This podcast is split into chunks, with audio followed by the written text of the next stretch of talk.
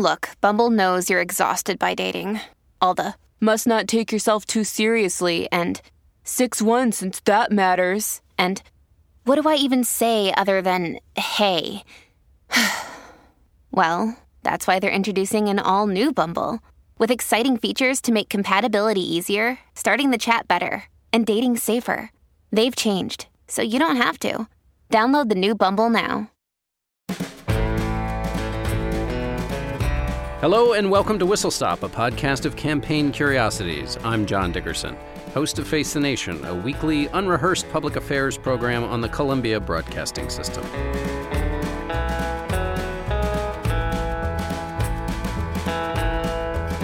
The first presidential debate of the modern era was 1960, right? No! The first presidential debate of the modern era was 1976, when Jimmy Carter squared off against incumbent President Gerald Ford. It was the first time a president participated in a debate in American history, and it was these debates that set the tone for the ones we see today, which aren't really debates at all. It also contained the greatest campaign gaffe ever launched in a debate. We'll get to all of that in a moment, but first, a word from our sponsor. The Great Courses is back because learning doesn't stop after we finish school. And if you want to be an autodidact, well, you must learn from the great courses. And so here are some new offerings from the great courses Scientific Secrets for a Powerful Memory, How Conversation Works, Art of Public Speaking, Influence, Mastering Life's Most Powerful Skill. And there's a special limited time offer. Order any of these four business and presentation courses for just $9.95. Go to thegreatcourses.com slash whistlestop. That's thegreatcourses.com slash whistlestop. Our whistle stop today is September 23rd, 1976, and we are at the Walnut Street Theater in Philadelphia, Pennsylvania, where the first presidential debate is taking place, the first in American history where a sitting president is taking part in the festivities. Gerald Ford stands erect in a three piece suit, and to his right stands a slightly shorter man, Governor Jimmy Carter. Let's listen to them in a rock'em sock'em exchange. Well, one of the very serious things that's happened in our government in recent years, and has continued uh, up until now, is a breakdown in the trust among our people and the. Wait, what happened? Where did the governor go? Did your Wi Fi drop out? Have you paid your phone bill? I think it's the subway going into a tunnel. Well, you must have done something right because you're still hearing me. Still, what happened to Governor Carter? Well, the pool broadcasters from Philadelphia have temporarily lost the audio. It is not a conspiracy against Governor Carter or President Ford, and they will fix it as soon as possible. That's Harry Reasoner. The debate was eight minutes from its completion, and then the sound cut out. And it wasn't a momentary glitch. The sound was out for 27 minutes. Enough time in 1976 to prepare and get halfway through one of those meatloaf and potato family dinners. While the audio buzzed and the television broadcasters tap danced on all three networks to an audience of close to 100 million, the two candidates stood mute behind their lecterns. They didn't say anything to each other, Ford and Carter. They just stood there, sipping water and struggling to retain their dignity, but looking like two school children who'd been caught fighting and had been reprimanded and put in the corner to think about what they'd done to the country. Men with drastic comb overs in shirts with vast pointed collars screamed emergency instructions into the phones. The chaos was so loud that while the correspondents were interviewing members of each campaign to pass the time on television, the audience could hear the yelling that was going on in the earpieces of the correspondents. In the end, after close to 30 minutes, it was determined that a 25 cent part, about the size of a cigarette butt, had been identified by engineering Sherlocks as the little gremlin that had silenced the presidential debate for half an hour. It was a tube of foil paper and chemicals known as the electrolytic capacitor, not to be confused with a flux capacitor, mind you, which played a role in the 1988 debate over whether Back to the Future was really a good movie. The electrolytic capacitor was like a burnt out bulb at a Christmas tree stand, which could not be fixed without testing each of the bulbs one by one in the series. It was an amazing spectacle, ending the first debate in chaos just as the debate had started in chaos, or I should say, almost didn't start at all. This debate, the first with a sitting president, was sponsored by the League of Women Voters, who would not let the networks do any cutaway shots of the audience. So that, the network said, crimped their ability to tell the story of the moment. And at one point in the negotiation between the broadcasters and the League of Women Voters, the CBS executives stormed out of the meeting and said they just weren't going to show the debate at all. In the end, the debate went forward. There were no audience shots. Of course, as you know now from the madness that is our current Uh, debates, there are lots of audience shots, at least in the debates in the parties that take place in the primaries. The reason I'm focusing on these debates is because 1976 was the first time we had a sitting president, and, and it hadn't always been that way. Lyndon Johnson didn't debate, neither did Nixon, but Ford had to debate and it kicked off a tradition that continues into the present day. So when Ford, for political reasons, decided to debate, it sort of locked in the idea that the presidency was not so vast and so above the process that it meant the president didn't have to debate. And now no president conduct the debates the way uh, Johnson and Nixon did. The reason Ford wanted to debate was uh, he wasn't doing very well. Carter was significantly ahead in the polls. So by the first debate, Carter was ahead by 18 points. Um, Ford had come through that ugly summer fight that we talked about several issues ago with Ronald Reagan, which culminated not in the victorious speech from Gerald Ford about his coming candidacy and the greatness that was due America, but uh, that convention ended with everybody wanting Ronald Reagan to be the nominee. But of course, he hadn't. And so there were unhappy conservatives, and nobody was really very excited by Gerald Ford. So by the end of the Democratic convention that summer, Carter was up 33 points in the polls. So Ford had to do something to challenge Carter. And the hope was that in with these debates, the free airtime would help improve his situation. Ford's situation wasn't just that he'd had that bruising fight with Reagan. It wasn't just that he had pardoned Nixon and and hit that bruise, that national bruise uh, left after Watergate, and the idea that the whole thing was rigged. And so once again, it was rigged. Here you had Ford letting Nixon off the hook. The other problem with Ford, and the reason he needed to have a big free media moment that 100 million people could watch, was that, and we mentioned this before in the Ford Reagan fight, was that Ford was considered this sort of plodding speaker, awkward and unfamiliar with his native tongue. And that was very much in part thanks to Saturday Night Live, the new comedic sensation that was regularly lampooning the president. It was Chevy Chase who uh, made funny of Mr. Ford. And so we'll listen now to a little, uh, a little of Chevy Chase's impression. My fellow Americans, ladies and gentlemen, members of the press, and my immediate family. First, may I thank you all for being here, and I am and my immediate family. First, may I thank you all for being here, and I am and my immediate family. Thank you all for being here, and I am truly honored to be asked by you to open the Saturday night show with Harvey Cosell. Given that backdrop, if Ford could put together sentences in a row without too much trouble, he might be able to come out ahead. And Ford was pretty confident he could do it. Carter, for his part, wanted to debate too because he wanted to show he could go toe to toe with the president and show that he had expertise outside of just having been a governor, that he could speak to foreign policy and be uh, facile with those concepts so that people would feel okay with handing over the presidency to him. And so the debate negotiations started. Everything was negotiated down to the last little sentence period and spaces between each letter. The Carter folks, for example, didn't want the moderators to refer to Ford as Mr. President because they thought it gave him an unfair advantage. So they just wanted him to be called Mr. Ford. They also had a special measurement. They didn't want the lecterns too close to each other because if they were in a two shot, it would accentuate the fact that Ford was so much taller than Jimmy Carter. But it turns out when that first debate happened, the distance of the podiums was not a problem for Carter at all. He had a much bigger problem, which was that just days before the debate, a bombshell hit the Carter campaign. Or rather, it was Carter talking about bombshells that hit his campaign. In an interview that Carter had done with Bob Scheer in Playboy some months before, some extraordinary comments by Carter were revealed to the press corps and the public. The cover of the issue of Playboy read Now the Real Jimmy Carter on Politics, Religion, the Press, and Sex in an incredible Playboy interview. And on the cover, Playmate Patty McGuire was removing her top.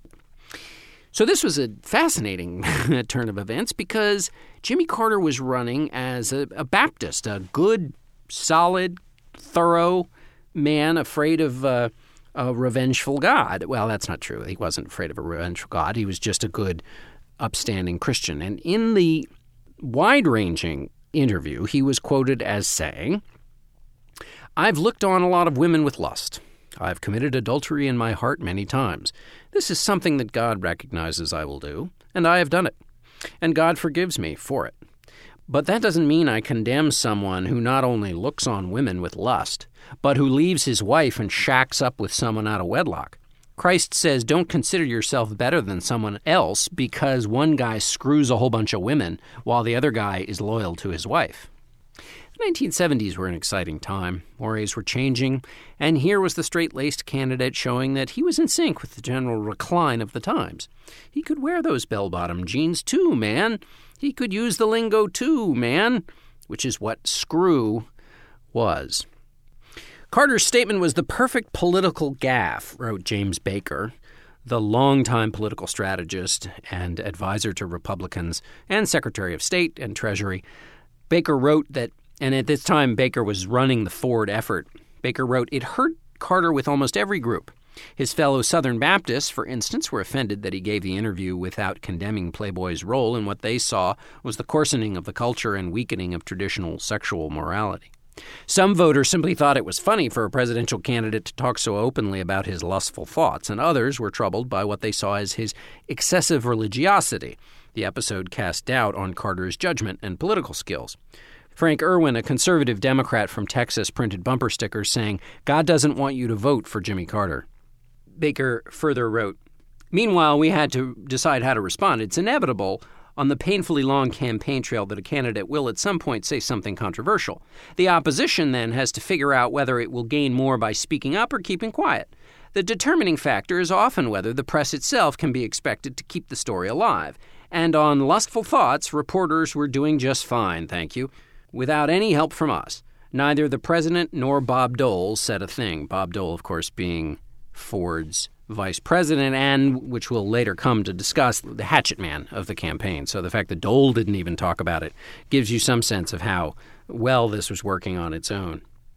The Carter campaign pretended everything was fine, and on the day the article came out, it Xeroxed the pages and passed them around the press corps, who was traveling with Carter on a whistle stop on a train. Nowadays, the campaigns would pretend it didn't happen. Uh, but back then, they felt there was a duty to inform the press that was covering the candidate, which was very quaint of them. The Washington Star headline read Carter on Sin and Lust. I'm human. I'm tempted. Kandy Stroud, in her book How Jimmy Won, tells of that day on the campaign trail. Carter was walking through the train and stopped at her seat and brushed her cheek. Yes, Jimmy Carter, with a Playboy interview out about lusting for women, stopped and brushed her cheek, and she asked, What's Mrs. Carter going to say when she finds out you've lusted after other women? Carter kept walking, but did turn around with a grin and responded, She knows! Jody Powell, the governor's press secretary, quickly was surrounded by reporters, and he lit up a Salem cigarette, for these were the days when everyone could smoke and have a good time, and said anyone who's never done anything worse than that ought to vote for someone else. He was asked, Powell was, about the use of the word screw and shack up. Where does the word screw come in? asked a reporter. Somewhere in the shack, I guess, said Powell. Asked about the reaction, Powell said, Well, I suppose you'll have some Republican committee woman stand up somewhere and scream, Screwers out of the White House. Other than that, not much. But it was a problem for Carter, and it was a problem for the campaign. Carter had been supported by the pro life religious leaders in the Catholic and Baptist Church, and this was the sort of early formation of the religious right, and they thought this was not right. And this led to a series of uncomfortable questions for Rosalynn, the candidate's wife, who was asked if she too had lusted in her heart. She did not answer to that question. She was also asked various ways in which Carter had told her of the women he'd lusted after. One of these women apparently was Elizabeth Taylor, according to uh, Stroud in her book. She writes about an instance in which Jimmy Carter was seated across from the movie actress, movie star, uh, and was so smitten with her that he was just kind of staring at her like a lost dog. And at one point, there was a pause long enough to shake him out of his zombie like stare. And he realized that what had happened is she had asked him a question. And he said, I'm sorry, Mrs. Taylor, I'm, I'm sure you were talking to me, but I didn't hear a word that you said. In the end, Rosalynn explained what the lengthy article was about. She said he was telling people that God does not expect anybody to be perfect, and he forgives you for things if you have a personal relationship with God. But that wasn't the only problem with the article for Carter. I mean, that was the huge problem. But what Carter, while he was sending his religious supporters to their prayers, he was also undermining his support within the Democratic Party because in the article, he had accused LBJ of lying, cheating, and distorting the truth. So he was now basically bashing a Democrat in his own party, which was going to make it very difficult for him to carry Texas, where LBJ was considered a hero. Carter later said, I think it really hurt us. It demonstrated a confirmation of Ford's proposal to the American people that I was not quite to be trusted, that I was not what I was supposed to be, and that in some ways I was misleading the American voters. This all burbled up before that first debate. And as they headed into the first debate, Carter, who was uh, presenting himself as the outsider, not tainted by Watergate or the ickiness of Washington. And just to show you how little has changed in our in our politics, this was the posture that Carter was taking right before that first debate. The people of our country don't trust the government to be responsive to their needs. They think the government responds to special interests and has in the past to large corporations and contributors. Jimmy Carter has no obligations. Jimmy Carter was nominated with no strings attached. Ford was running in that before that first debate on experience. He knew what it took to be president, and Carter was too green.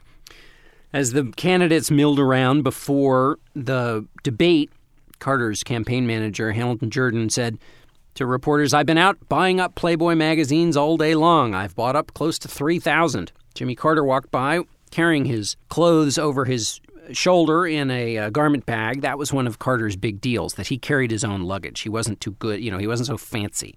Um, and Donald Trump mentioned that fact in this year's campaign. He said people don't want to see presidents carrying around or potential presidents carrying around their bags. They want people who are sort of above it. They don't gather that anybody carries Mr. Trump's bags. What's in the bag? A spectator yelled at Carter. My Superman cape and overalls, he responded heading into the debate, Carter had gone over some briefing books, but he'd largely prepared alone. Ford, on the other hand, knowing how far he was behind and knowing this was his big free media moment, had done the opposite, and it again set the standard for what debate preparation is like now. He had stand ins for Carter. He uh, prepared with a mock debate set up in the White House theater. He um, videotaped his performances and then critiqued them afterwards with his aides. And Carter just kind of hit the books a little, uh, but didn't do anything like that kind of rigorous preparation beforehand. So before the first debate begins, the two men come out, stand behind the lectern, and a raven haired stage manager asked the president to test his microphone. And when Ford did so, he said, I'm glad to be here. I'm looking forward to it. You are a very attractive stage manager. Gerald, you cheeky little devil. So this was either Gerald Ford being just flirty with the attractive stage manager or the most clever, undermining human in the earth, because, of course, the audience erupted with laughter, not thinking it creepy, I guess. But also, this was the 70s after all, but also, what if it was a shot at Carter? So Ford was trying to get into his head by, you know, lusting after the stage manager in front of Carter. So was he trying to kind of undo Carter by uh, making reference to Carter's own lustful thoughts uh, in the Playboy interview.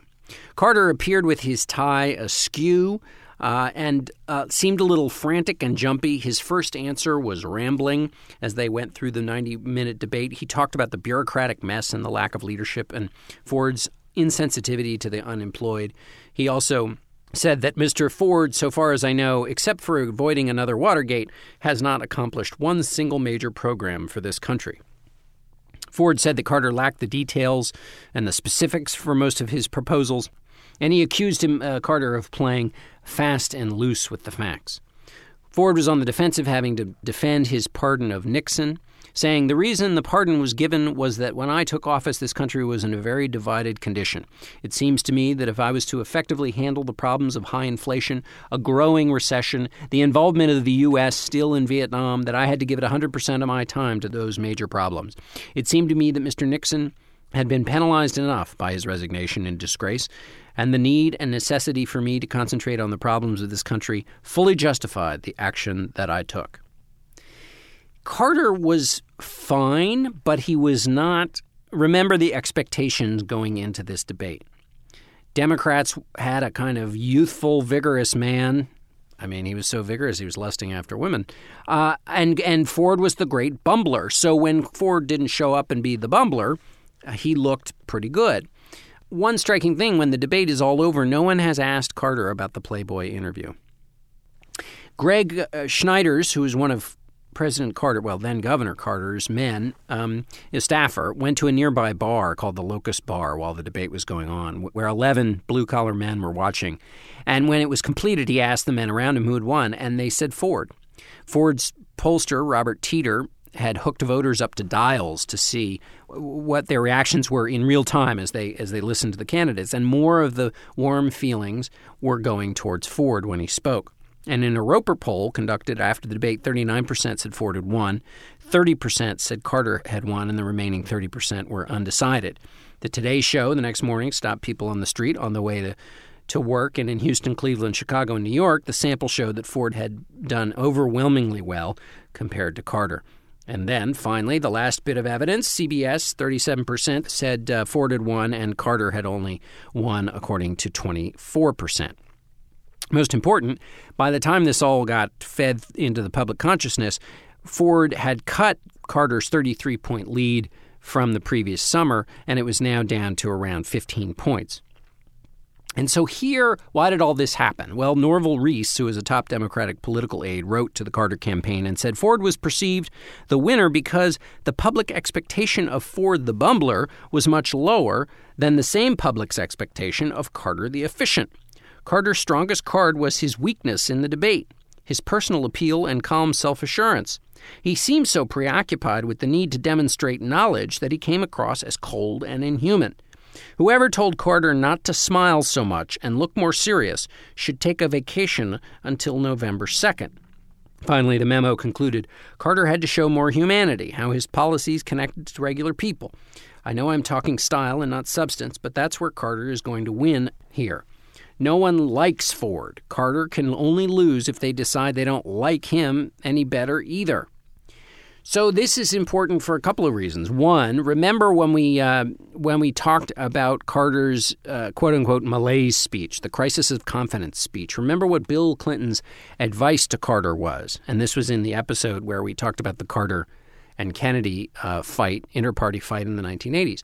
Remember, the advice was that Carter had become seen by the people as too much of a technocrat, that he had no connection with people's feelings and no connection with uh, any way to describe how he felt about them and the passion that he was going to put towards trying to fix their problems. And so that problem, which he had in office, is underscored here by the reaction uh, to the first debate. It also is important to remember how expectations play into these debates.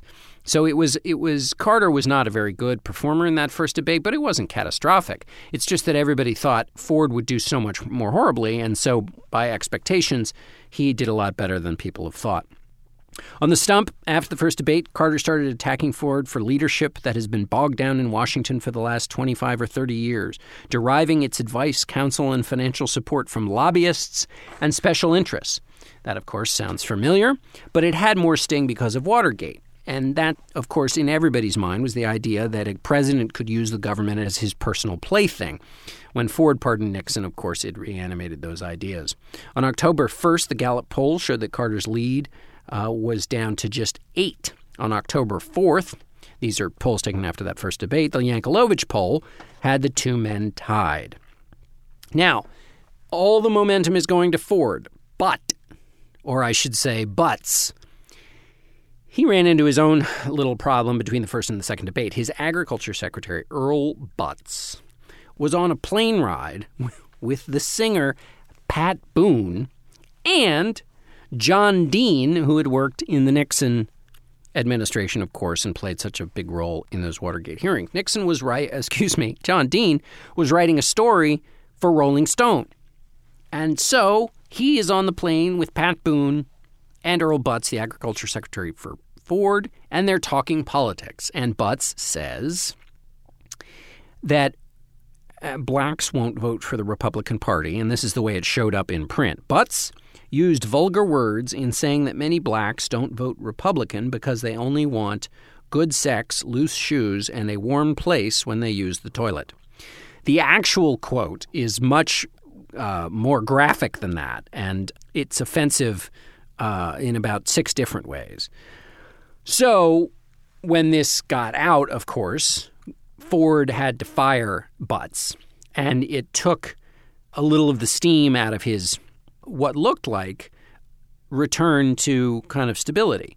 Remember, the idea is that Ford is hapless and bungling and and kind of beset by a thousand kinds of problems, and that had been dispelled a little bit in that first debate. Now Earl Butz uh, kind of reminds everybody about the snakebit nature of the Ford White House. Second debate in San Francisco is the infamous one. The topic was foreign policy. This was Ford's strong suit he'd been dealing with these issues all, you know, his professional life. And plus, he'd worked under Nixon, and now he was president, and so he had familiarity with all of the issues. Carter had charged that when it came to foreign policy, it was Henry Kissinger was the real president, and that was very offensive to Ford and his people because to suggest such a thing that the president wasn't really in charge and that that uh, Kissinger was running the show was an offense to the office and, uh, and a baseless charge, much the way people used to say Dick Cheney ran the George W. Bush White House. Carter, in this second debate, needed to show that he knew what he was talking about when it came to international challenges, particularly the great threat from the Soviet Union. And Carter did so in this debate, but his great victory didn't come from anything he said. He was helped by Ford who was asked by New York Times Max Frankel, who was a Moscow bureau chief at one point, about the Helsinki Accords and whether they, in the Helsinki Accords, which the U.S. had signed, um, whether the Helsinki Accords accepted as a premise the idea that Eastern Europe was dominated by the Soviet Union. And here is what the president responded. I'm glad you raised it, Mr. Uh, Frankel. In the case of Helsinki, 35 nations signed an agreement, including the Secretary of State for the Vatican. I can't under any circumstances believe that the His Holiness the Pope would agree by signing that agreement that the 35 nations have turned over to the Warsaw Pact nations the domination of uh, Eastern Europe. It just isn't true. There is no Soviet domination of Eastern Europe, and there never will be under a Ford administration. I, am sorry, could I just follow? Did I understand you to say, sir, that the Russians are not using Eastern Europe as their own sphere of influence and occupying most of the countries there and, and, and making sure with their troops that it's a that it's a communist zone? I don't believe, uh, Mr. Frankel, that uh, the Yugoslavians consider themselves dominated by the Soviet Union. I don't believe that the Romanians consider themselves dominated by the Soviet Union. I don't believe that the Poles consider themselves dominated by the Soviet Union. Each of those countries is independent, autonomous, it has its own territorial integrity. And the United States does not concede that those countries are under the domination of the Soviet Union. What Ford was trying to say was that the people of Eastern Europe and Poland in particular, which he had said was not under Soviet influence, had an indomitable spirit and that they would never be dominated by the Soviet Union. But nobody really took it that way they and as you could hear from Max Frankel, who who is I you can't hear it, but if you were to watch the clip, which you can see on YouTube, he essentially does one of those like cartoon like like he can't believe what he's hearing. Anyway, John Osborne wrote in White House Watch, the Ford years, Mr. Ford often fumbles his words. He often says more or less than he meant to say. He has often had to confess later he didn't mean to say exactly what he had said. Never during his presidency, however, had he so completely and disastrously misspoken. Ford's pollster, Robert Teeter, who was watching at home in Ann Arbor, had his tracking polls going, and they confirmed that this was a disaster. Ford went into the debate even with Carter and was slowly gaining, Teeter said, but then we stopped cold. Cold. Brent Scowcroft, who was in the uh, back room where he had been advising Ford, was described as ashen faced when they heard Ford assert this. So Teeter calls Cheney, Dick Cheney, chief of staff to Gerald Ford, and suggests that Ford immediately had to acknowledge his mistake and issue a correction.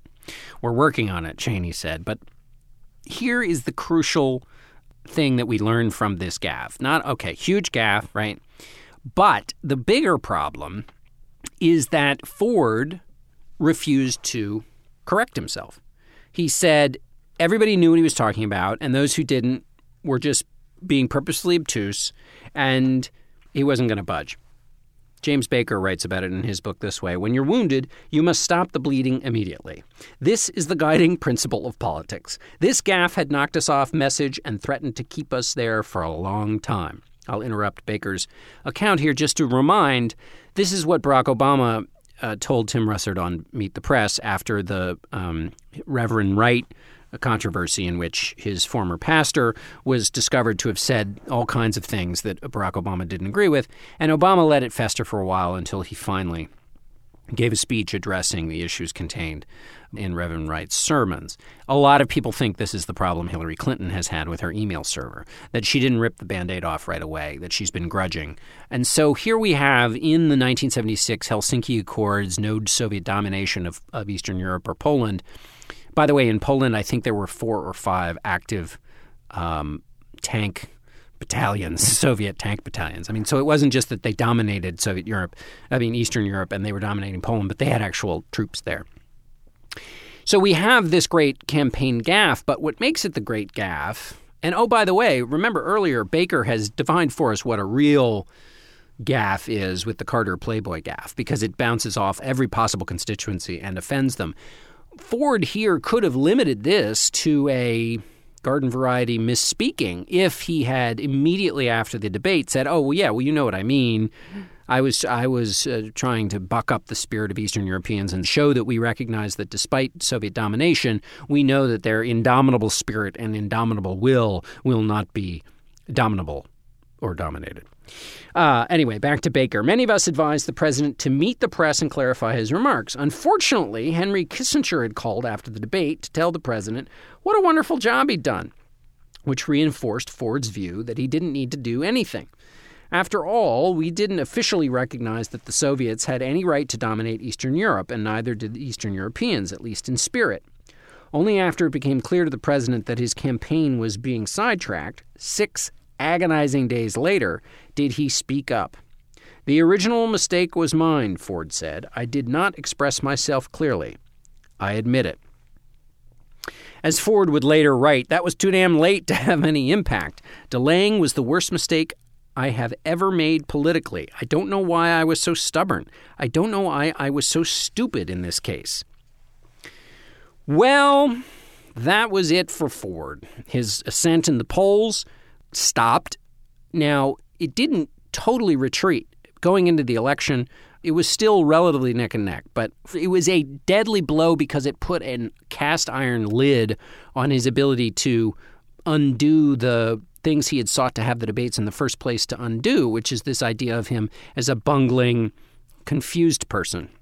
There were two more debates. One was the vice presidential debate, which didn't help Ford that much either. Walter Mondale, the uh, running mate of Jimmy Carter, um, senator from Minnesota, squared off against uh, Bob Dole, Kansas senator, and Dole came across as excessively partisan.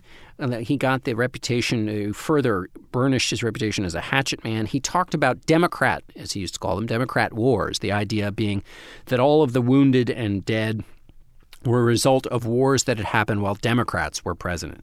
This was uh, seen as desperate and slashing and over the top and beyond the pale.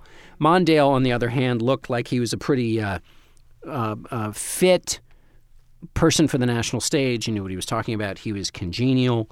Um, and so uh, that was another blow to the Ford campaign. Then we come to the third presidential debate, which was, by all accounts, a total snoozer. Uh, the press corps basically checked out in the middle of the debate.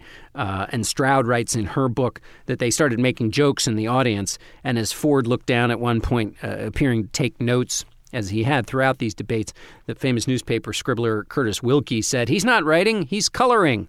So there we go. Ford is now the butt of the jokes again. But because Carter had established himself as the president's equal, and that was the whole point for him in these debates, it wasn't, remember going back to that original strategy memo, that Carter just needed to prove that he was an, a good enough replacement for somebody who the people wanted to get rid of anyway in Ford. So, in that sense, Carter came away uh, uh, as the winner. It is notable, though, in the third debate that that Playboy interview did come up again. And here we'll listen to Jimmy Carter talk about it, and say something we never hear candidates much say. I've been campaigning for 22 months. I've made some mistakes.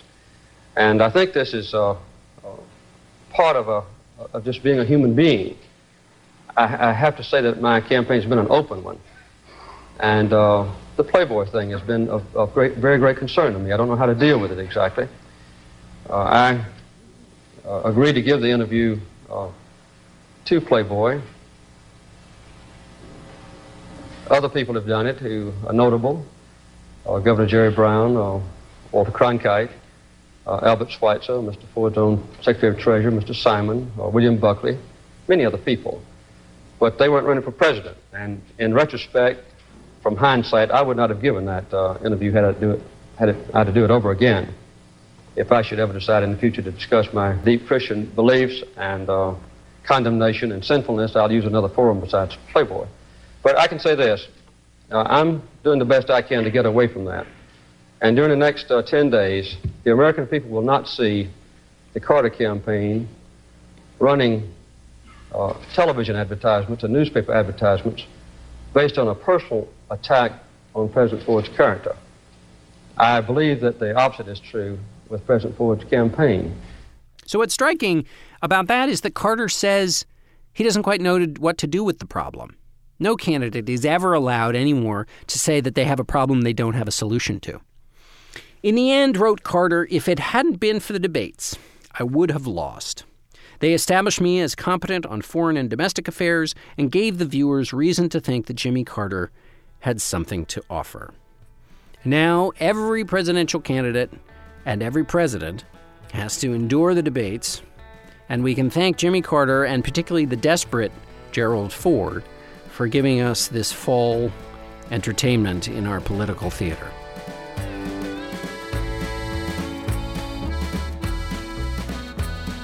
We'd love to hear what you think of Whistle Stop. Send us an email at whistlestop at slate.com or leave us a review on the iTunes Store. It helps us spread the word and gives your host something to do while he's trying to break his writer's block.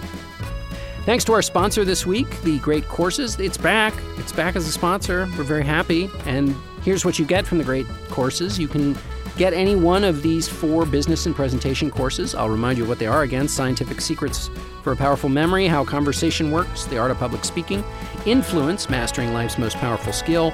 Any of those four you get for $9.95. Go to thegreatcourses.com slash whistlestop. That's thegreatcourses.com slash whistlestop. Our producer is Mike Vuolo for this episode. Our executive producer is Andy Bowers. Whistle Stop is a part of the Panoply Network. Check out our entire roster of podcasts at itunes.com slash panoply. Our Whistle Stop Crackerjack researcher is Brian Rosenwald, who is not now nor never has been dominated by the Soviet Union. I will be back in two weeks. I am John Dickerson, and thanks very much for listening.